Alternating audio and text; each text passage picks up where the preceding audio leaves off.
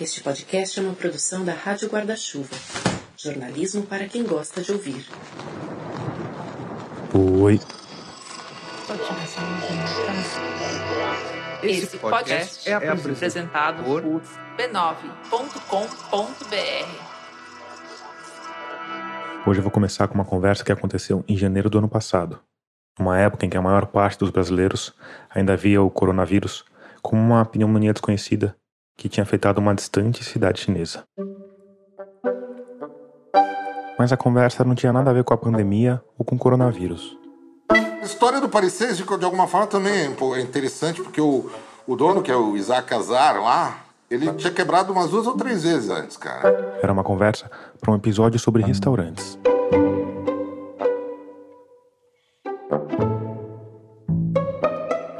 E depois ele fez o Paris 6 e ele descobriu que o talento dele não era de cozinha, era, era de promoter, sabe?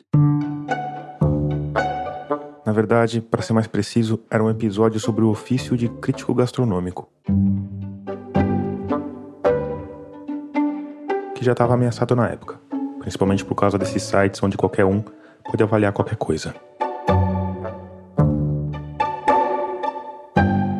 Estou dizendo que todos os que ganharam voz não deveriam falar. Mas tem uma parcela que não falava e que não deveria falar, mas que está falando. O que acabava gerando situações bizarras, como um restaurante que não existe, seu número um de Londres, segundo o TripAdvisor. Você viu a história do, do, jornalista da Vice, que ele inventou um restaurante, deu um nome no restaurante, agora eu não lembro, eu até fiz um post sobre isso. E daí ele montou uns pratos com, com espuma de barbear, esponja. Fotografou tudo no quintal da casa dele, e mas fez umas fotos que pareciam ser umas coisas super bonitas e tal. E não sei como ele ativou os contatos sociais dele lá e conseguiu fazer o restaurante ser o número um do ranking em Londres, sendo que não existia o lugar, cara. Em Londres, né? Em Londres, em Londres, é, é. Enfim, era um episódio leve, com histórias saborosas, literalmente, mas que acabou suspenso pela pandemia. Eu espero que um dia as coisas voltem ao normal e ele possa chegar aí nos seus tocadores. Mas enquanto isso não acontece, eu queria te falar sobre uma coisa, vamos dizer, incomum que aconteceu no meio dessa conversa. Hoje em dia tem muito jantar para imprensa, né? Você uhum. costuma ir? Eu ia mais, eu ia bastante antes, hoje em dia muito menos, porque, sei lá, não, não sei se... Esse vozeirão aí que você está escutando é de um cara chamado Marcos Nogueira. Ele tem uma coluna no jornal Folha de São Paulo chamada Cozinha Bruta e tem um podcast com o mesmo nome. E na época eu tinha ido conversar com o Marcos porque ele tem uma opinião bem irreverente, crítica e que costuma destoar dos colegas dele. Conta um pouco para quem não sabe como é que funciona isso assim. Ah, pô, tem, tem jantar de tudo quanto é tipo. A gente tava lá, batendo esse papo, quando o celular dele vibrou em cima da mesa. Tá tocando o telefone que eu Alô? Sim, quem gostaria? Oi, tudo bom, Roberto? Nessa hora, em nome da privacidade do meu entrevistado, eu cometi a burrice de parar de gravar. Mas depois a gente reconstituiu a conversa que ele teve. Ela começou com um cara convidando o Marcos Nogueira para um evento. Um jantar com o chefe Henrique Fogaça. Você provavelmente conhece o Henrique Fogaça, do programa Masterchef da Band. Era plausível para mim, porque eu conheço o cara pessoalmente. Então achei, ah, beleza, pode ser, o cara tá querendo chamar para um jantar. Mas aí veio assim, ah, você vai receber uns números aí, você só tem que dizer para mim. Nessa hora o Marcos explicou que estava no meio de uma entrevista, pediu para ligar depois, mas o sujeito do outro lado da linha insistiu. Essa parte foi bem enrolada e demorou um tanto principalmente porque os tais códigos, que seriam a confirmação para o suposto jantar, demoraram para chegar e no fim o Marcos desligou bem irritado. Ah, meu. Não, e sem noção, tô dizendo, eu tô ocupado, amigo. Ah, não, só mais um instante que eu vou ver não sei o que lá. Ficou quatro minutos comigo no telefone.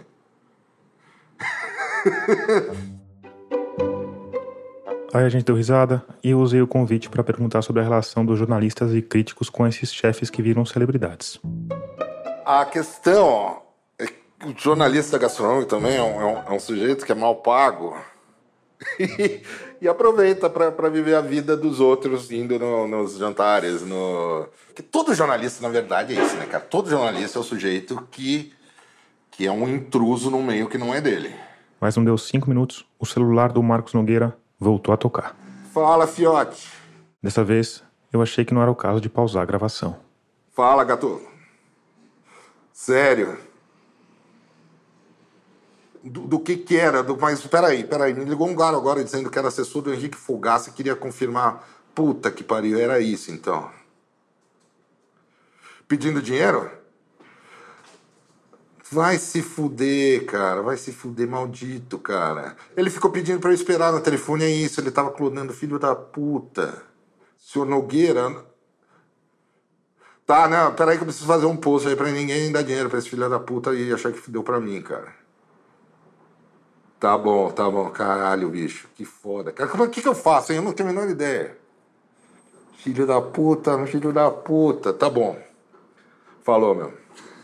Era isso, cara. Tava me segurando no telefone pra clonar, cara. Mandou mensagem no WhatsApp pra, pros meus amigos pedindo, pedindo dinheiro.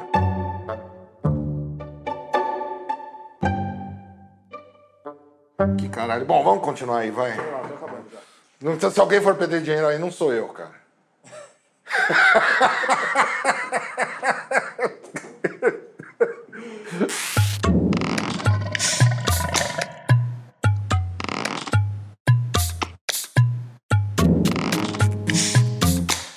sou Tomás Chiaverini e o 47º episódio de Escafandro já começou. Nele, a gente vai falar de golpes, maracutaias e cambalachos. Mas só daqueles que acontecem no mundo virtual, que é cada vez menos virtual e cada vez mais real. Enfim, a gente vai falar sobre crimes cibernéticos.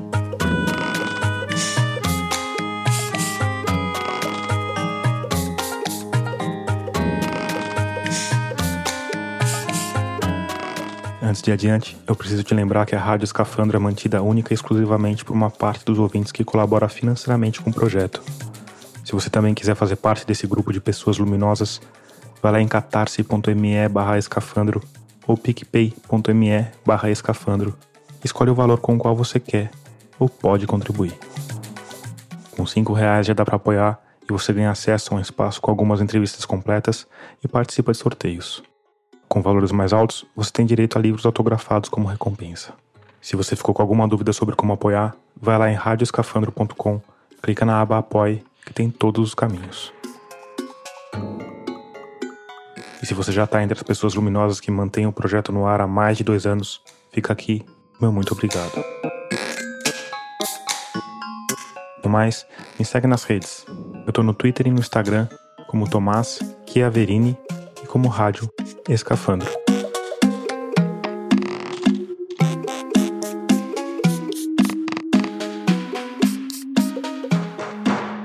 O golpe que o Marcos Nogueira recebeu é um dos mais comuns hoje em dia, mas o passo a passo da malandragem ainda é um mistério para muita gente. Quem me ajudou a entender como o famigerado golpe do Zap funciona foi um cara chamado Rafael Correa. Eu trabalho com segurança da informação há já uns 11 anos eu formei em sistemas de informação, que é um curso de computação mais voltado a desenvolvimento. E acabou que eu entrei como estagiário em segurança de informação e acabou que eu nunca saí. O Rafael mora em Belo Horizonte, é especialista em segurança digital e trabalha como uma espécie de hacker. Só que ao contrário. A gente costuma falar hack do bem, que é um cara que é tipo assim, ele é, contra... ele é o hacker contratado, né? Então, teoricamente, ele tem que pensar tal qual o cara de fora. Como é que eu posso ter uma informação sensível? Como é que eu posso derrubar um sistema e tal. Quer dizer, você vai ficar tentando hackear essa empresa, basicamente é isso. Exatamente, eu vou me antecipar o ataque. Eu vou estudar ataques possíveis para entender como proteger contra isso. É mais ou menos como aqueles caras que ficam jogando xadrez sozinhos, fazendo as jogadas de um lado, depois as do outro. Mas, enfim. WhatsApp. Ele chega num dispositivo novo, instala o WhatsApp. Ele, no caso, é o golpista. O WhatsApp vai pedir qual que é o número do WhatsApp que você quer ativar nesse dispositivo. Ele passa o número da vítima. Na hora que ele passa o número da vítima, aparece assim: por favor, digite o token recebido por SMS. Aí ele liga para a pessoa, não necessariamente nessa ordem, pode ser que ele faça isso tudo ao mesmo tempo, mas ele liga para a vítima e fala: chegou um token no seu SMS, nós somos, sei lá, do banco nós somos do Instagram, nós somos de, do BBB, enfim, o cara vai inventar o que, que quiser. Nós somos assessores do chefe Henrique Fogaça. A partir do momento que a pessoa manda esse token, simplesmente a, a, o outro lado ativa o token e pronto, o WhatsApp está no nome dele aí. O pior do golpe foi que quatro amigos meus é, depositaram um dinheirão pro, pro golpista, cara, e eu não tenho condição de ressarcir, eu fiquei muito chateado com isso, imagino que eles também tenham ficado. No começo de abril, eu escrevi para o Marcos Nogueira para saber o desfecho da história. Tem todo um procedimento lá do, do, do WhatsApp para você recuperar, que você tem que mandar uma petição lá para os Estados Unidos. Tudo demora uma semana. Você fica uma semana inteira ou dez dias, alguma coisa assim, sem poder usar sua conta. E eu fui numa delegacia de crimes cibernéticos do DEIC registrar queixa, mas foi uma coisa meio bizarra, meio ridícula, porque você, você chega lá, foi só pro forma, você chega lá, tem um monte de, de policial atendendo 15 ligações por minuto sobre o mesmo tipo de caso. É um golpe muito, muito disseminado. A gente sabe muito bem que os crimes digitais evoluíram dos crimes físicos e ficou mais fácil para o estelionatário. Não tem muito aquele confronto né, de ter que estar tá lá fisicamente atuando. Então acaba que muitos migraram para essa atuação digital e a gente tem hoje demais. Esse é o perito da Polícia Federal, especialista em crimes virtuais, lotado em Goiânia, Rodrigo Albernaz. O grosso dos crimes cibernéticos seriam os relacionados a estelionato. Nem sempre eles são investigados pela Polícia Federal por conta das suas atribuições, mas eu tenho certeza que a Polícia Civil está sobrecarregada com esse tipo de casuística. Segundo Rodrigo Albernaz, quando se fala nesse tipo de crime, o Brasil ganha destaque mundial. Se você for ver estatisticamente, né, tirando Estados Unidos, talvez China, né, que são países, talvez pelas dimensões também, né, Tomás? Mas sim, temos muitos ataques cibernéticos. Desde que eu comecei a atuar na minha profissão, né, eh, eu até assustei por isso, né? O brasileiro parece que ele ele tem alguma mente criativa para esse tipo de crime. Tanto é, Tomás, que vários países não têm a segurança bancária que o Brasil tem, né, até a nível de cartão de crédito físico. E a, a gente tem um departamento, né, um setor específico na Polícia Federal que atua nesse, nesse combate a crimes cibernéticos, só que a demanda é tão grande que a gente não consegue dar aquela resposta que gostaria para a sociedade, né, é, frente a esses crimes.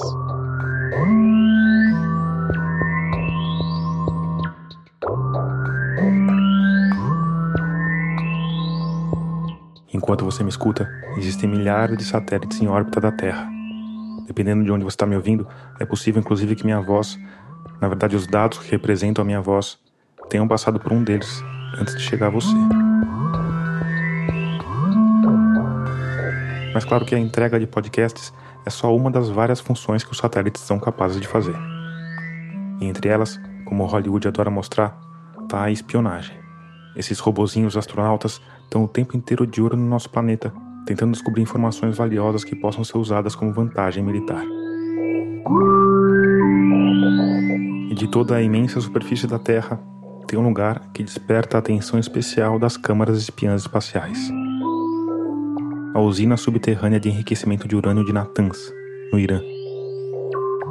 Esse interesse todo tem a ver com o fato de que o urânio enriquecido pode ser usado para a produção de bombas nucleares, de que o Irã já demonstrou o desejo de varrer Israel do mapa, de que Israel fica ali do lado, e por fim, de que Israel é um aliado histórico dos americanos. Por tudo isso, em qualquer hora do dia ou da noite, em qualquer dia da semana, vai ter algum satélite lá, espiando a tal usina. E em geral eles não conseguem ver muita coisa, porque a usina é subterrânea. Mas aí, no segundo domingo de abril, um ataque cibernético provocou uma explosão e paralisou as centrífugas que enriquecem urânio na usina de Natanz, o governo iraniano disse que. Os satélites identificaram uma grande explosão que destruiu várias centrífugas, que são as máquinas responsáveis pelo enriquecimento de urânio. A ação, ao que tudo indica, foi obra do Mossad, o serviço secreto israelense, e tem muita gente dizendo que tudo pode ter sido feito à distância através de um vírus de computador. Claro que também existe a possibilidade de que tenha sido uma boa e velha bomba, mesmo porque se foi mesmo um vírus, deve ter sido um vírus e tanto. Afinal, essa mesma usina de Natanz já foi alvo de cyberataques antes. Na verdade, ela foi alvo daquela que é conhecida como a primeira ação de guerra cibernética da história. Uma ação conjunta dos governos de Israel e dos Estados Unidos que ainda hoje chama atenção pela complexidade. Porque já em 2010 os iranianos não eram bobos de deixar os sistemas que controlavam as centrífugas ligados na internet. Então os americanos e israelenses criaram um programinha malicioso que primeiro infectou empresas que prestavam serviço para a usina iraniana e que era capaz de se multiplicar e se espalhar através de pendrives. Aí fosse esperar até que algum desses empregados terceirizados plugasse um dispositivo USB infectado em algum sistema da planta iraniana.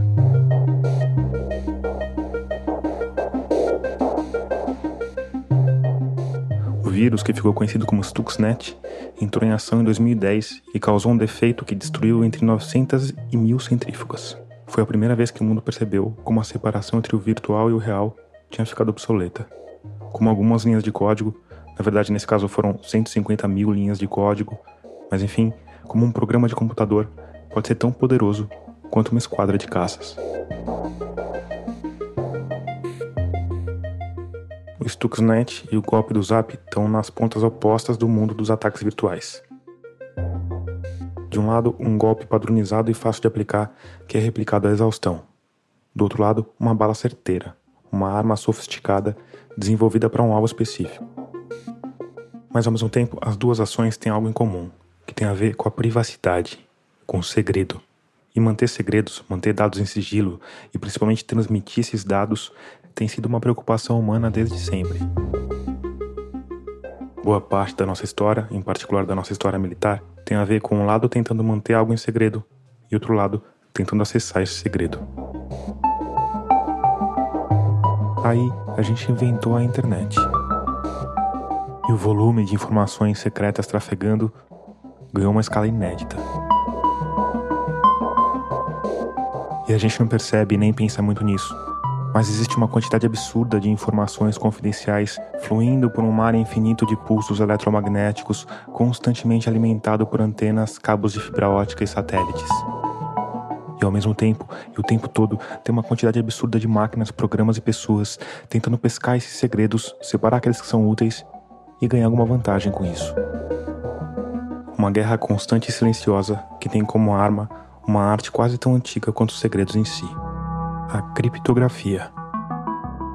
A gente começa lá atrás em criptografia de César, que era uma coisa besta. O hacker do bem Rafael Correa de volta. Você simplesmente deslocava letras, né? Então você de um B você vai para um F, de um C você vai para um G. Se eles interceptassem uma mensagem de um mensageiro romano, você ia ver um tanto de letra bagunçada, possivelmente você não ia conseguir entender, você não ia pensar, pô, é uma criptografia, porque não existia nada na época. Então o pessoal considera falar que essa é uma das primeiras criptografias que tem. Antes disso, o que o pessoal fazia era esconder as mensagens. Heródoto, o primeiro historiador dentre os humanos, que viveu no século V a.C., conta de uma mensagem oculta numa tabuleta e depois foi coberta de cera para parecer que estava em branco. Dizem que os antigos chineses escreviam as mensagens em um tecido de seda muito fina que era enrolado numa bolinha, coberta com cera e engolida pelo mensageiro. Eu vou te poupar aqui do processo de decodificação da mensagem.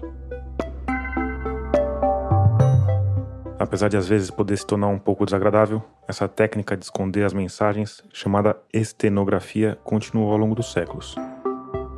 Escrever mensagens com uma tinta que fica invisível e depois por uma reação química ou ao calor volta a ficar visível, é um truque que foi utilizado dos romanos até a Guerra Fria.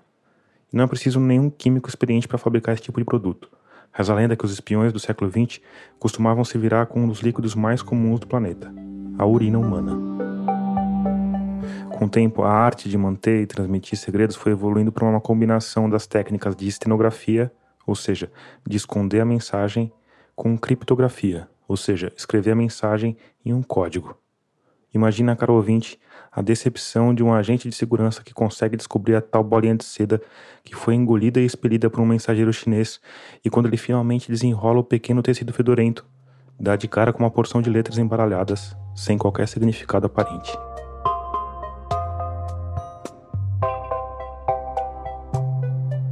É interessante quando a gente começa a vir para o mundo mais moderno, né? Aí você passa pelo Enigma, que era uma máquina de, de, criptografia lá dos nazistas. Talvez você conheça a história dessa máquina, ou a história de como ela foi hackeada pelo matemático britânico Alan Turing, interpretado pelo Benedict Cumberbatch no filme O Jogo da Imitação. Nesse momento que o bicho começou a pegar, em que a gente já não conseguia descriptografar ou criptografar algo com a capacidade humana, né? A gente colocou a máquina. A partir daí, passaram a existir dois tipos básicos de criptografia. O primeiro tipo é a criptografia simétrica. Ou seja, a mesma senha criptografa e a mesma senha descriptografa. Essa foi a primeira criptografia em máquina né, que a gente teve e tal, e a gente utiliza até hoje. Só que acabou que dois caras, o Diffie e o Hellman... O Whitfield Diffie e o Martin Hellman são matemáticos americanos, Os dois estão vivos na casa dos 70 anos hoje. Eles começaram a pensar uma forma de criar uma criptografia que utilizava uma função alçapão. Em inglês eles chamam de trapdoor. Então, eles ficaram tipo muito tempo procurando uma função matemática em que o cálculo vai, ou seja, você consegue ir de, de um lado para o outro, mas quando você precisa voltar, você não consegue mais. Porque você é, é essa função é irreversível, né? Ou melhor, ela é reversível, mas para você voltar para a informação original, você precisa da chave. O Rafael Correa me deu um exemplo do mundo real uma analogia analógica, vamos dizer assim. Eu te mando uma caixinha, uma caixa de madeira, e te mando um cadeado aberto junto. E eu falo para você assim: me manda aquelas joias lá que eu comprei na sua mão, coloca dentro dessa caixa, tranca e me envia. E na prática, é, essa chave é uma sequência, é um código, uma linha de código que vai a algum lugar? É, como é que ela é na prática, assim, sabe? Na, na prática, essa chave, a gente está falando de um número gigantesco. É basicamente uma função matemática relativa a números primos. Existe um problema matemático clássico quando você pega dois números primos gigantescos, né? Lembrando aqui, é, o número primo é um número que é divisível apenas por um e por ele mesmo. Então, 3 é um número primo, porque é divisível apenas por 1 e por 3. 11 é um número primo, porque é divisível apenas por 1 e por 11. Mas se você pega dois números primos, de, de, de muitas casas decimais, e faz uma multiplicação entre eles, para você voltar esse outro número, esse terceiro número, né, que é o produto desses dois números, você fazer voltar aos dois primeiros é praticamente impossível, desde que esses números sejam grandes o suficiente. E desde que o hacker não tenha a chave ou seja, esses dois números primos iniciais que foram multiplicados. E é justamente aí que está a fraqueza da criptografia simétrica. Uma vez que alguém consegue interpretar essa chave, o segredo está exposto. Então, se eu considero assim, existe uma chave única para fechar e abrir uma informação, como é que eu mando essa chave em um ambiente não seguro, né? Então, por exemplo, se entre dois bancos eles precisam fazer uma comunicação utilizando essa mesma chave, eles vão, por exemplo, pegar essa chave e um ser humano vai pegar essa chave, colocar num envelope, andar de avião, ir lá no outro banco e fazer a importação, porque esse segundo canal é, é seguro. Vamos voltar uns anos aí e lembrar de quando o Snowden falou que a NSA lia as informações do governo brasileiro você pode pensar o seguinte: existe um chupa-cabra nos servidores do WhatsApp que vão direto para o governo americano. E como se resolve esse problema? Criando uma segunda chave. O interessante desse método é que você tem chave privada e pública. E é esse tipo de criptografia que a gente mais usa hoje. A criptografia assimétrica. Nela, a chave pública em geral é usada para fechar um documento que só pode ser aberto pela chave privada, que só o receptor tem. A chave pública criptografa e a chave privada descriptografa. E esse processo está acontecendo o tempo todo nas comunicações do século XXI.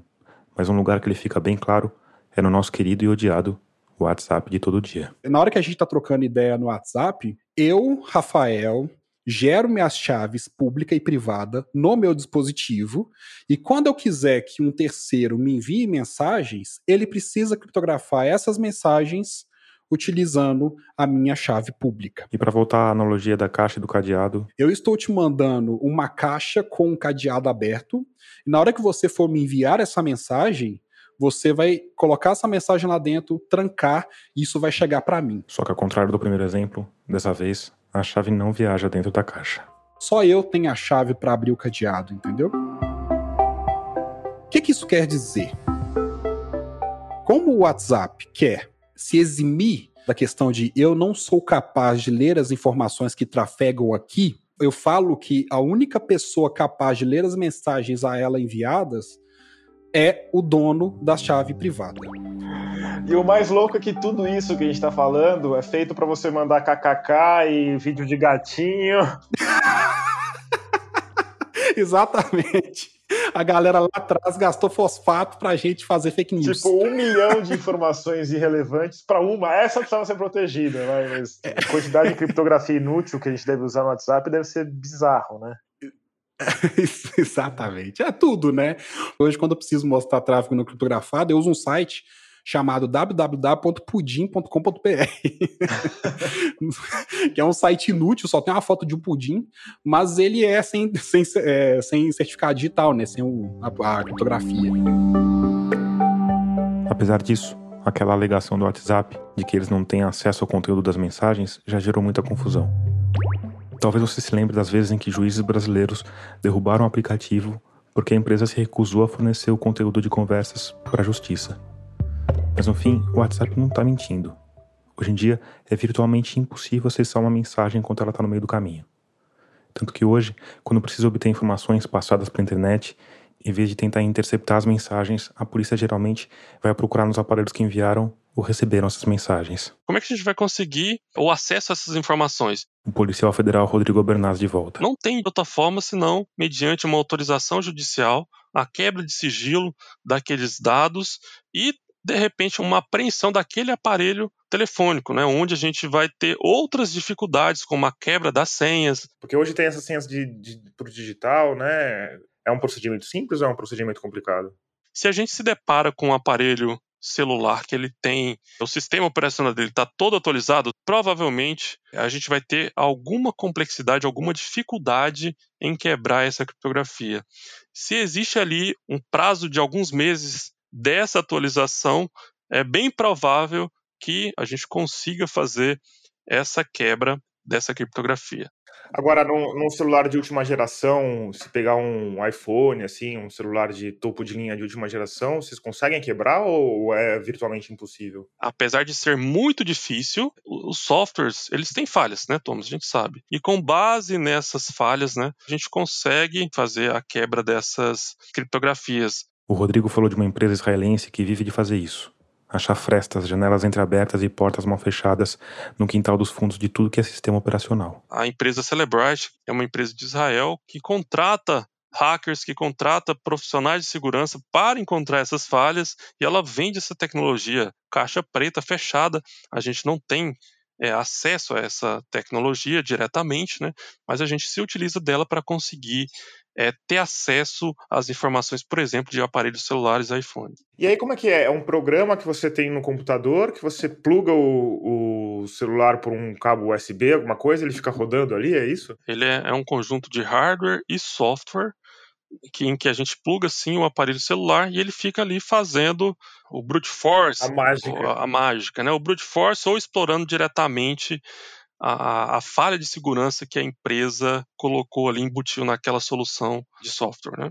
E aí vocês deixam o celular ligado lá e de repente acende uma luzinha falando, pronto, esse tá abriu, é isso? É, é mais ou menos isso. É mais ou menos isso, né, Tom? Mas é, na verdade é, são, são tantas nuances, né? Porque assim, são vários tipos de tecnologia. Não tem só iPhone, não tem só Samsung, não tem só Motorola, né? Cada um tem uma atuação diferenciada.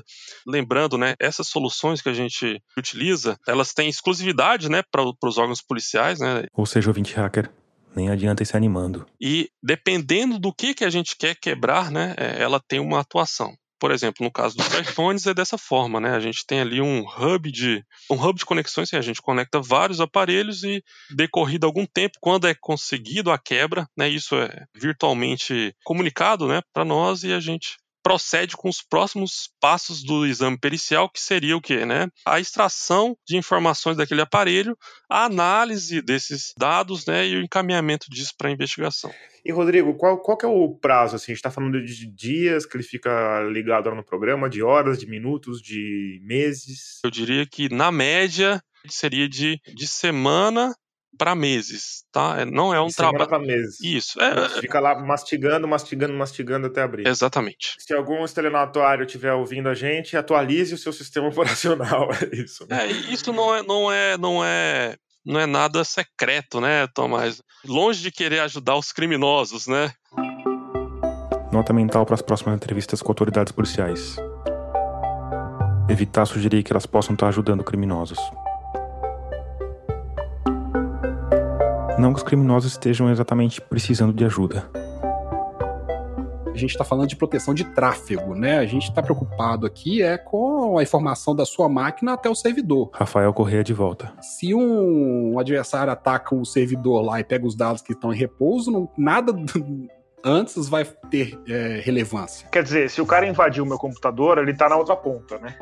Exatamente. E, e é aí que o Ransom entra, né? Porque se ele entra na sua máquina, vamos supor que você tem essas gravações, essas gravações não estão em nuvem, né? não, não estão no, no, no, serviço que você utiliza, é, estão apenas na sua máquina, e aí ele chega e manda um malware para sua máquina. Naquele momento a informação está aberta.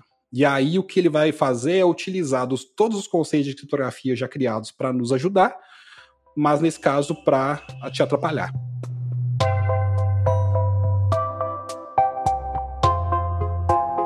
E aqui você, meu ouvinte impaciente, talvez esteja pensando que essa guerra não te diz respeito, que isso tem a ver com hackers, bancos e empresas de segurança. Bom, eu conversei com um cara que vai tirar essa ideia da sua cabeça. Cara, meu nome é João Milton, né? O João Milton Mendonça Martins vive em Natal e trabalha como filmmaker. Esse profissional que faz o processo completo de um vídeo ou de um filme. Pensa, idealiza, roteiriza, grava, edita, faz a pós-entrega. E aí, fim do ano passado. Eu recebi um job do jornal daqui, bem conhecido, a Tribuna do Norte, e eles me convidaram para fazer a parte de captação, né? Gravar e editar. É um programa desse jornal de web. O programa se chama Bora Veranear e é bem voltado para o turismo. Mas no ano passado eles tiveram de mudar um pouco os rumos da coisa e focaram na relação do povo potiguar com a própria cultura. Afinal, não fazia muito sentido falar de turismo em meio a uma pandemia. Então a gente fechou essa, essa parceria para fazer uma temporada completa. Nove programas. Cada episódio a gente mostrava, mostra uma localidade diferente daqui do nosso estado. Aí o Milton montou uma equipe de sete pessoas e eles caíram na estrada. Foram cinco dias de gravações direto. Depois, ilha de edição. Fiz a edição do primeiro programa, que já tinha data marcada, né? Foi meio que corrido isso. Criei a vinheta, material gráfico para compor os episódios. Fiz a edição do, do teaser, né? E aí, enquanto editava, o Milton recebeu um HD externo do jornal para fazer um segundo backup de todo o material. Para ficar um material com eles, de backup guardadinho, e outro material comigo na ilha para editar. Quanto tempo tinha de, de material, Milton? Quando a gente finalizou, mais ou menos 450 gigas. Mais ou menos em horas, a gente tinha uma faixa de duas horas por episódio de material captado, né? No total, daria quantas horas de gravação? No total, cara, uma, eu acho que dava umas 20 horas. E aí? O pessoal lá mandou o HD, né, para backup. Aí o Milton fez uma pausa na edição e plugou os dois HDs no computador. O dele, onde estava todo o material coletado nos cinco dias de produção, além de vários outros trabalhos, e o da tribuna. Ctrl C, Ctrl V e deixei copiando. Mas aí. Mais ou menos uns 5 minutos de cópia, deu uma mensagem. Uma janela, um pop-up daqueles, mostrando que estava sendo algo instalado. E aí eu, pô, eu não botei nada para instalar, achei super estranho.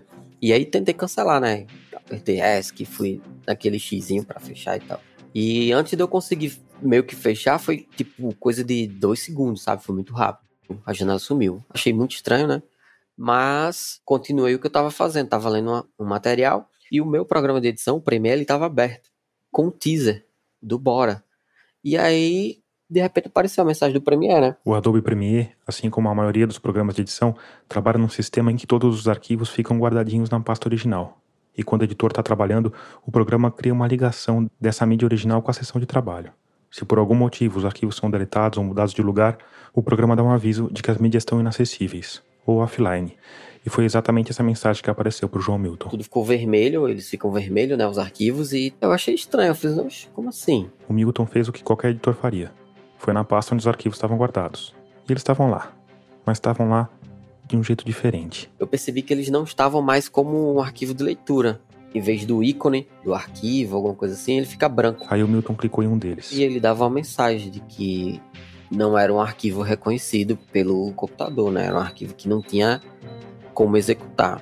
Aí eu falei, não, não tem, isso tá errado, não pode. E aí eu comecei a ver outros arquivos da mesma pasta e comecei a abrir um por um, assim. E a mesma mensagem aparecia. E peguei, abri, peguei, abri, começou a bater aquele nervoso. Aí o Milton lembrou daquela janelinha que tinha aberto do nada. Há um minuto atrás. E eu fiz, caramba, eu não acredito não, foi hackeado. Nessa hora, já um tanto desesperado, ele começou a vasculhar os arquivos do computador inteiro. Saí abrindo pasta por pasta, downloads, documentos, área de trabalho, tudo. E tava tudo, absolutamente tudo, daquele mesmo jeito. Todos os arquivos da mesma forma, tudo branquinho lá, sem, sem abrir, sem executar. Todos os arquivos da sua máquina estavam Isso, todos, todos da minha máquina. Caraca, meu. Aí bateu o desespero, né? Aí bateu o desespero.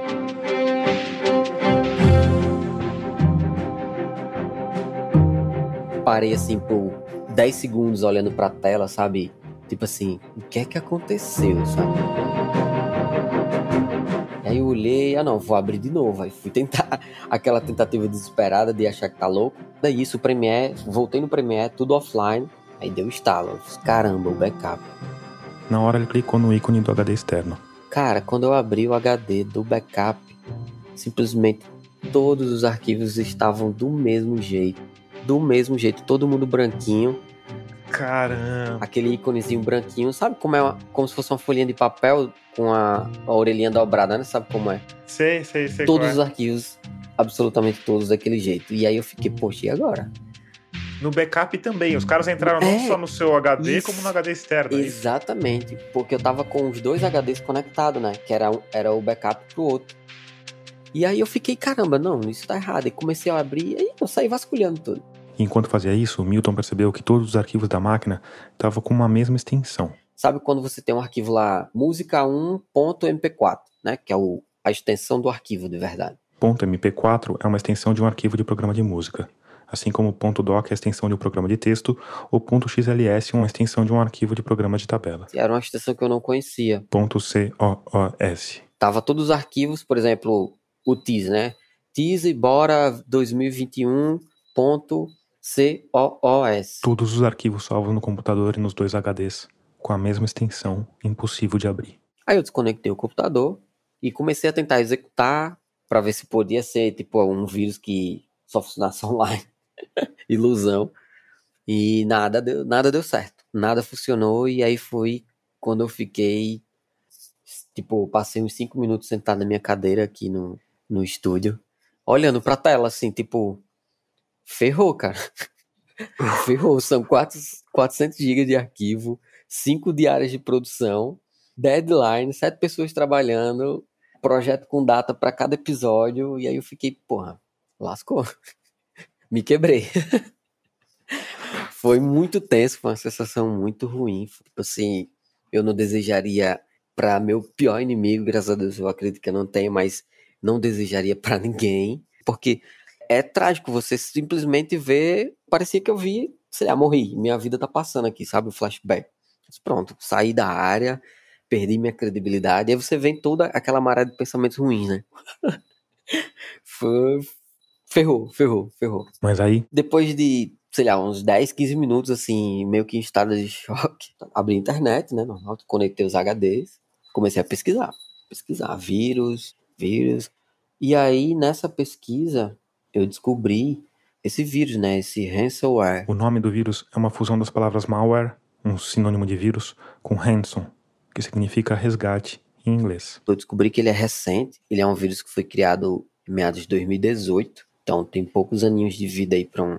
desgraçando as vidas das pessoas. Milton descobriu como o vírus se espalha, aparece os pop-ups, né? Aquelas abazinhas que a gente acha horrível. Na hora que você clica, você meio que abre a porta pro vírus. É tipo assim, vamos, pode entrar. E aí ele entra no seu computador, ele se instala rapidamente, descobriu como ele funciona, como se você estivesse em casa e de repente você abriu a porta da sua casa e uma pessoa entra e ela começa a trancar o seu quarto, ela tranca seu banheiro, ela tranca a sua área de serviço. Só que só ela tem a chave. e por fim descobriu que os hackers deviam ter deixado uma mensagem em algum lugar do computador dele. fica um bloco de notas em algumas áreas do computador.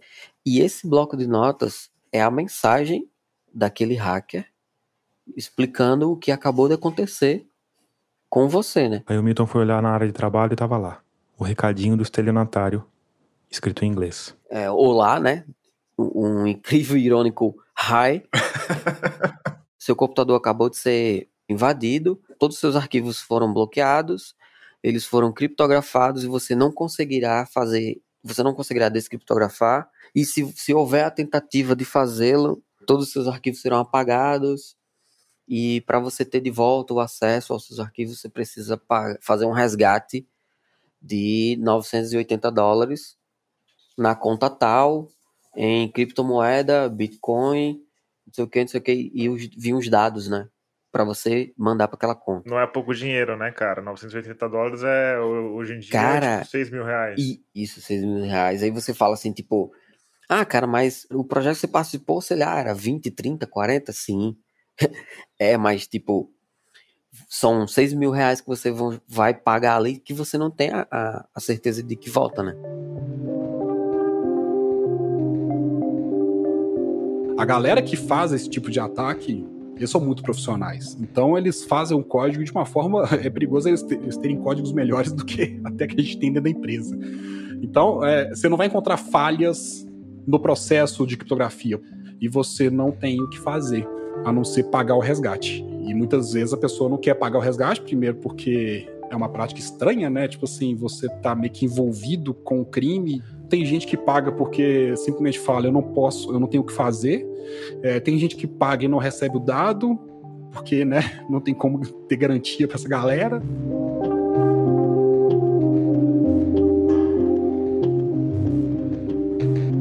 O João Milton continua a pesquisa e achou empresas de antivírus que trabalham tentando quebrar esse tipo de malware. Mas até o momento em que eu estava editando esse programa, o ponto COAS continuava inquebrável. E como o Rafael disse, as chances de pagar e não receber são grandes. Então a saída para o Milton foi a mais dolorosa. Regravar tudo, fazer tudo de novo. Mas por via das dúvidas, ele ainda guarda aquele material original à espera de que um dia alguma mente matemática brilhante vai descobrir um antídoto para o COAS. Do dia que aconteceu até hoje, eles estão lá parados, eu não usei mais. Tá guardado na bolsinha dos HDs lá.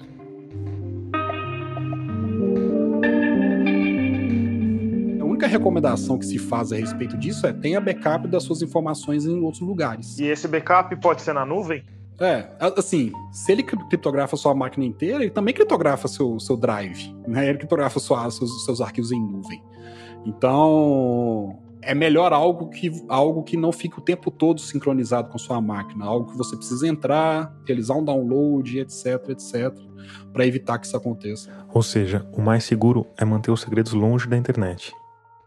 O problema é que a gente vive num mundo em que cada vez mais coisas estão ligadas na internet. Do seu carro à sua geladeira, passando pelo software que controla os respiradores de uma UTI de Covid. Tem um site que chama Shodan. Ele é um site que ele fica escaneando a internet o dia inteiro. O dia inteiro. E quando ele vê algo na internet, ele tenta identificar o que que é esse algo. Esse Shodan é tão avançado que ele já faz algumas indexações, né? Quando o Google indexa uma página, ele vai elencar as palavras mais relevantes daquela página. Então esse Shodan ele vai indexar aqueles dispositivos e vai colocar essas informações dentro da página. Por exemplo, câmeras. Câmeras dentro da sua casa.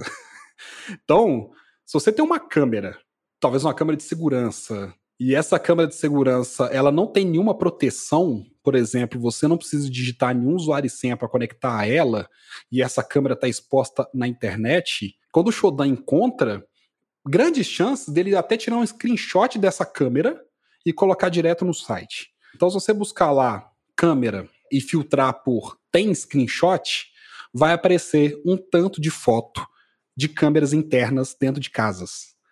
É meio. Toda vez que eu olho pra isso assim, eu ainda não tô acostumado. Tipo, Vai, Então- vamos fazer isso, vai. Como é que eu. você vai ter que criar uma, uma conta no Shodan. Ele não vai depois vir, vir pegar minha. vir puxar o meu pé à noite, né? Não, eu assim, eu uso ele há um bom tempo e, e eu não, não tive problema com ele até hoje. Como é que é? CH, Deixa eu mandar aqui. É o shodan.io. Tá. Tô aqui, Shodan. Você vai ter que criar uma conta sua. Tá. Eu posso entrar com, meu, com a minha conta Google. Eu tô Pode. logado agora. Uma outra, se você não tem apreço. Tô zoando, não tem problema não. Tá. Entrei aqui. É, então, se você buscar isso aí, eu mandei no chat. Isso aqui é uma busca que vai buscar câmera e ele vai filtrar para tem screenshot. Câmara has underline screenshot. Dois pontos. True. Todo Isso. mundo que ouvir o episódio vai poder. vai poder fazer isso aí. Caramba, tô vendo aqui. Pareceu, sei lá, uma. E aí você vai ver que são países diferentes. Então, se você vê aí, ele já indexou inclusive IP de que cidade é, de que país é. Então tem Polônia, tem Estados Unidos, enfim, tem Japão. Se você quiser, você pode colocar country dois pontos BR. Eu coloco um espaço depois de true? Isso. Você coloca um espaço. Country dois, dois pontos. pontos BR. E aí ele vai filtrar só coisas no Brasil. Achei uma aqui. Não, achei algumas no Brasil. Aqui. É, no Brasil tem, mas acho que é pouco. São Paulo. Quando eu acesso essa informação, se eu clicar nesse IP, o que acontece? Eu entro na. É, o, aí depende. Tem algumas aí que você vai clicar, vai acessar, tem outras que não são acesso web, você vai precisar acessar através de um outro programa. Mas grande chance de você clicar numa dessas, vai acessar uma câmera. Caramba. Pode ser que uma dessas câmeras já tenha o IP, o IP alterado porque como a gente usa a internet doméstica, a internet doméstica tem IPs dinâmicos, né? Então, o IP que você está saindo hoje da sua casa vai mudar daqui a um tempo. Então, isso aqui é um exemplo de suas informações estão expostas e você não sabe, basicamente. Isso quer dizer que todas as câmeras são vulneráveis assim? Não. É, você pode comprar uma câmera legal que, que, não é vulnerável, mas existem câmeras vulneráveis, entendeu? Agora, o que está me mostrando é que você instala uma câmera de segurança achando que está sendo malandro, é. na verdade você está colocando a sua sala de estar à vista do mundo inteiro. É Exatamente, é exato. E é impressionante a quantidade de câmera que você acha aberta, tipo, dentro da casa das pessoas, sabe? Não, não só olhando a rua, mas sei lá, eu já vi câmera de Tipo, tem muito é. câmera que o pessoal contrata pra quem deixa filho com babá, né? Sim, e não só isso, eu, descobri uma parada que eu não sabia quando eu tava analisando isso aqui. É, eu vi, tipo, avós, sabe? Ou, ou, ou, pais. Porque talvez a pessoa mora sozinha e aí os filhos, para poder saber como é que eles estão, colocam uma câmera lá filmando a cama da pessoa, sabe? É muito intrusivo. e, tipo, é, nada, nenhuma proteção. O Shodan já viu, etc. Se você conectar você vê ao vivo. E não só isso, hoje a gente está com IoT, né? Internet das coisas. IoT é uma sigla em inglês para Internet of Things. E a gente fala que o S em IoT é de segurança, ou seja, não tem nenhuma. Você está colocando lâmpada, você está colocando geladeira, você está colocando seu aspirador de pó, tudo na internet, sabe? Nada disso com senha. Então, dá para acessar e ficar apagando, desligando sua lâmpada, coisas assim, mais, mais besta. Agora, tem essa paranoia completa que eu tenho também de você colocar um, o, um post-it, um adesivinho em cima da câmera do, do notebook. Isso, essa câmera, ela é vulnerável também, como essas que você Não, é diferente. É porque essas câmeras que eu te mostrei, elas são câmeras que elas são um computador por si só. A câmera que você tem no seu computador, ela é um dispositivo ativado pelo seu sistema operacional. Então a forma que eu tenho de acessar a câmera do seu computador é através de uma invasão. E tem a luzinha que acende, né? É, é, possível fazer isso com a luzinha apagada? Eu não, nunca vi um ataque desse tipo aí que você faz um bypass em não ver a luzinha acendendo. Então Mas... você está me falando que, na verdade, talvez até eu possa tirar o meu adesivo da, da, da frente da câmera. É, se você estiver bem de boa de que todas as vezes que a luz aparecer, você vai desviar a cabeça. Assim. Eu não sei se a gente vai estar tá tão atento para ver essa luzinha acendendo. A orientação é assim: se você for fazer alguma coisa que te comprometa na frente do seu computador, olhe se a luzinha não está acesa, é isso. É, exatamente, exato. É, enfim, eu, eu ando com a câmera fechada, eu não, não pago para ver, não.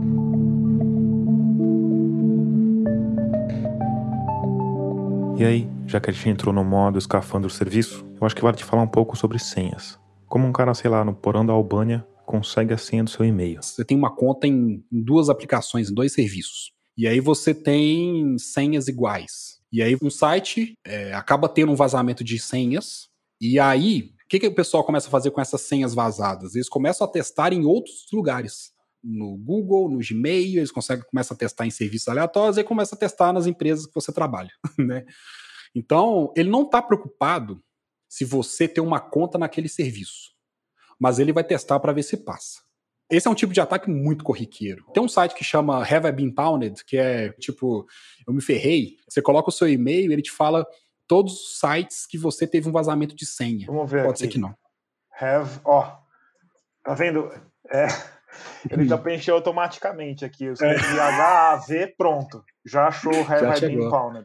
Tá ouvindo Quer a gente dizer, aí. Tem alguém ouvindo já. Google, vamos... Aí eu coloco meu e-mail aqui, é isso? Isso.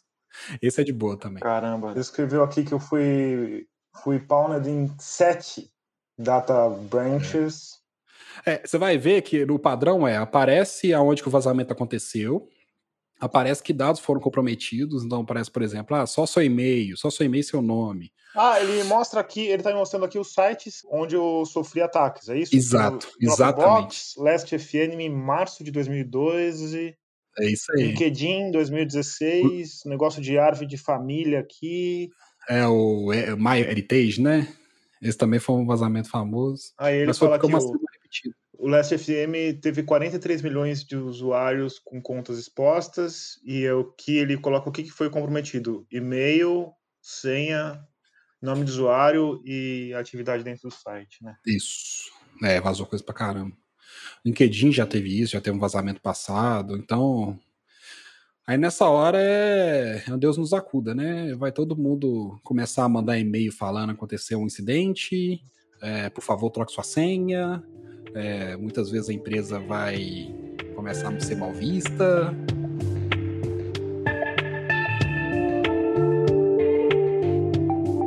E aí, eu não podia terminar nossa conversa sem perguntar sobre ele.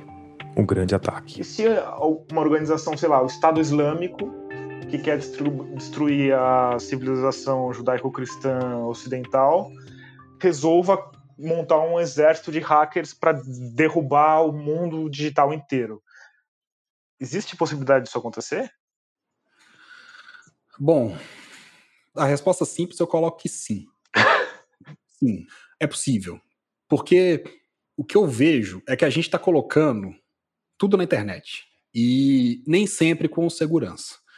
Então, o próprio Shodan, se você for buscar no Shodan sobre ICS, né, que são, é, acho que é Industry Computer Systems, né, sistemas de, de indústria, algo de controle industrial não, não, podia estar na internet direto, deveria estar numa rede protegida, que só pessoas autorizadas têm acesso, etc. Como é que é? IC... ICS. ICS. É Industrial Control Systems. Nossa, achei umas coisas bem do Irã, cara. A primeira coisa que apareceu foi do Irã. tinha, tinha que ser, né? Logo deles. Certo, se você está um pouco confuso, o que eu achei foi um equipamento X de uma empresa iraniana Y que por algum motivo está ligado na internet. E o que isso quer dizer na prática? Rafael Correa. O que você vai conseguir fazer com um dispositivo industrial?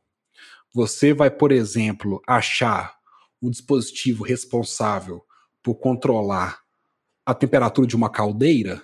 Eu já fiz uma análise numa fábrica e tinha algo tipo assim, e você tem dispositivos relacionados a controlar a temperatura que está ali. Se ela não controlar a temperatura, ele vai aquecer demais e vai explodir. Vai virar uma bomba atômica que vai destruir o bairro inteiro.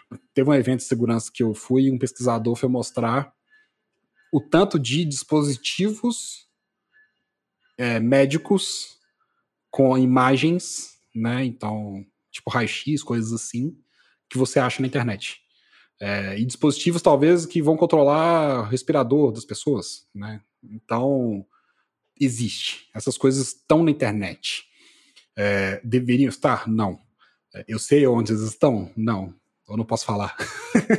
Mas ao mesmo tempo. Pensar no alvo é muito difícil. Quando você pensa num foco, pode ser que esteja protegido, é, pode ser que você tenha que quebrar uma Wi-Fi porque ele não está exposto. Então, assim, é, é, complicado quando você pensa no alvo. Por outro lado. Quando você pensa numa visão abrangente, tô pensando, igual você falou, assim, eu sou um Estado Islâmico querendo acabar com a sociedade judaico-cristã, e eu não tô preocupado se eu vou acabar com o Brasil, com os Estados Unidos ou com o México, Fraga. Eu vou simplesmente procurar o que existe e atacar o que tiver aberto. É uma visão bem diferente.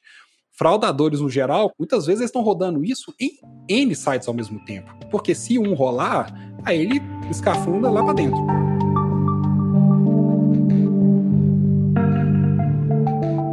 Sei se eu fico, depois da nossa conversa, eu sinceramente não sei se eu fico mais preocupado ou menos preocupado, Rafael.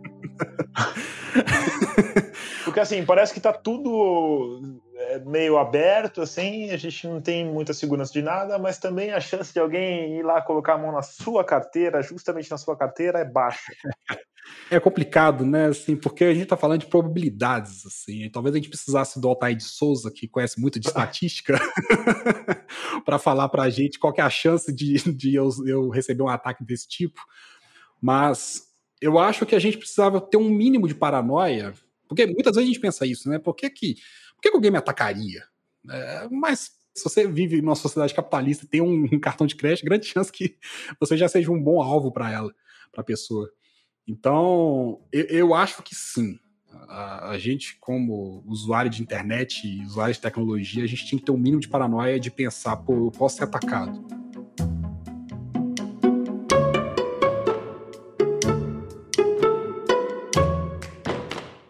Antes de terminar, como de costume, eu quero te indicar um parceiro da Rádio Guarda-Chuva, nossa confraria de podcasts feitos por jornalistas. E hoje eu vou te falar do Finitude, apresentado pela Juliana Dantas e pelo Renan Suquevicius.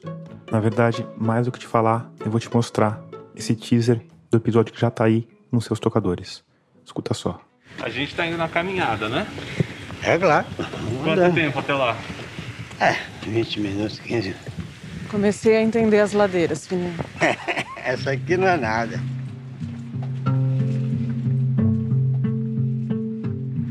O coveiro ele faz parte das profissões de um grande conglomerado que se chama Se Vira SA. Você se vira. Faz lá, faz aquilo que não tem norma para ser feito, faz aquilo que não tem protocolo para ser feito e qualquer coisa, se não ficar meu, meu, contento, eu te critico, te condeno, te expulso, te exonero. Eu faço que eu sou o rei, né? A morte exige respeito, atenção e silêncio. É isso que você tem que saber antes de ser sepultador.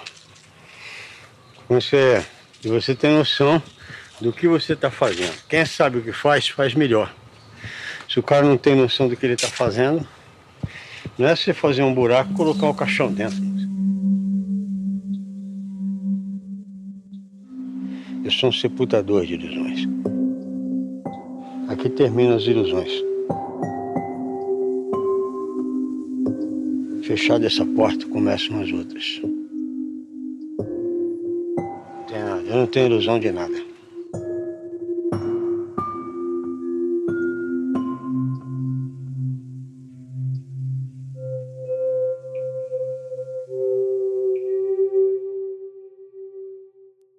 Termina aqui o 47º episódio de Escafandro. A nossa trilha sonora tema é do Paulo Gama. A mixagem de som do Vitor Coroa.